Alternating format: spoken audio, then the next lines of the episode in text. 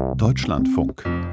Informationen am Morgen. Litauen war und ist für die bedrängte belarussische Opposition seit langem ein sicherer Hafen. Viele, denen wegen ihrer Teilnahme an den Massenprotesten vor rund einem Jahr Gerichtsverfahren drohen, haben in dem Nachbarland Zuflucht gesucht. Dafür muss das kleine EU-Land jetzt offenbar büßen. Aus Belarus strömen immer mehr Flüchtlinge nach Litauen, allerdings nicht weitere belarussische, sondern aus ganz unterschiedlichen Bürgerkriegsländern. Die belarussischen Behörden organisieren ihre Transporte und wollen Litauen mit dieser Flüchtlingswelle empfindlich treffen. Sabine Adler.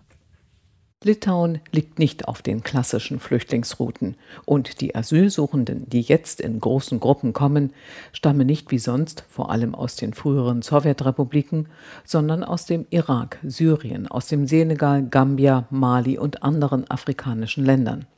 Sie werden eingeflogen über Belarus. Minsk ist das Drehkreuz. Die frühere Verteidigungsministerin Litauens, die heute Abgeordnete im Europäischen Parlament ist, spricht von einem hybriden Krieg, der gerade gegen ihr Land geführt wird. Раза Юкнавичина. У нас нет никакого сомнения, и у наших ведомств нет никакого сомнения, что это гибридная война, специальная война. Wir haben nicht den geringsten Zweifel daran, dass das ein spezieller Krieg ist. Und wenn Lukaschenko sagt, dass er nicht imstande sei, das alles zu stoppen, dann wissen wir, dass genau das Gegenteil der Fall ist. Er arbeitet mit Russland und dessen Geheimdiensten zusammen, sowie mit mafiösen Strukturen, Schlepperbanden, mit denen sie all das organisieren. Sie unterbinden das nicht, sondern organisieren es. Kommende Woche wird das litauische Parlament in einer außerordentlichen Sitzung Gesetze verabschieden, die die Asylverfahren beschleunigen. Da dürfte ein Teil der Angekommenen schon weitergezogen sein, prophezeit Alexander Kislov, der Direktor des Zentrums für die Registrierung der Migranten, gegenüber der litauischen Nachrichtenagentur Delphi. наша страна являются другие страны Европейского Союза. Für die meisten ist nicht Litauen das Ziel, sie wollen in andere EU-Länder. Manche wurden schon an der polnischen Grenze festgenommen und dann greift das Dublin-Abkommen. Sie werden zu uns zurückgebracht, wo sie den Asylantrag gestellt haben. Alexander Lukaschenko, den die Europäische Union und die USA nicht als Präsident anerkennen, interpretiert das beschleunigte Asylverfahren als Einladung. Litauen sei selbst schuld, wenn immer mehr Menschen kämen. Wenn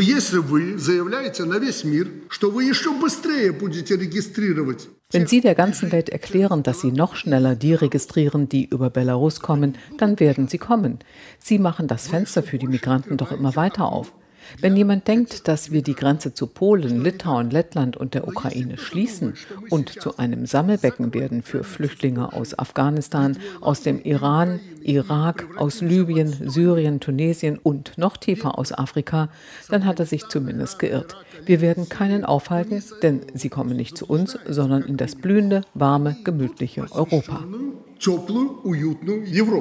Die Flüchtlinge würden von Belarus und Russland instrumentalisiert. Reisebüros brächten die potenziellen Asylbewerber nach Minsk, von wo sie an die rund 700 Kilometer lange Grenze zu Litauen geführt würden, sagt die frühere litauische Verteidigungsministerin im russischen Internet-TV-Sender Dost.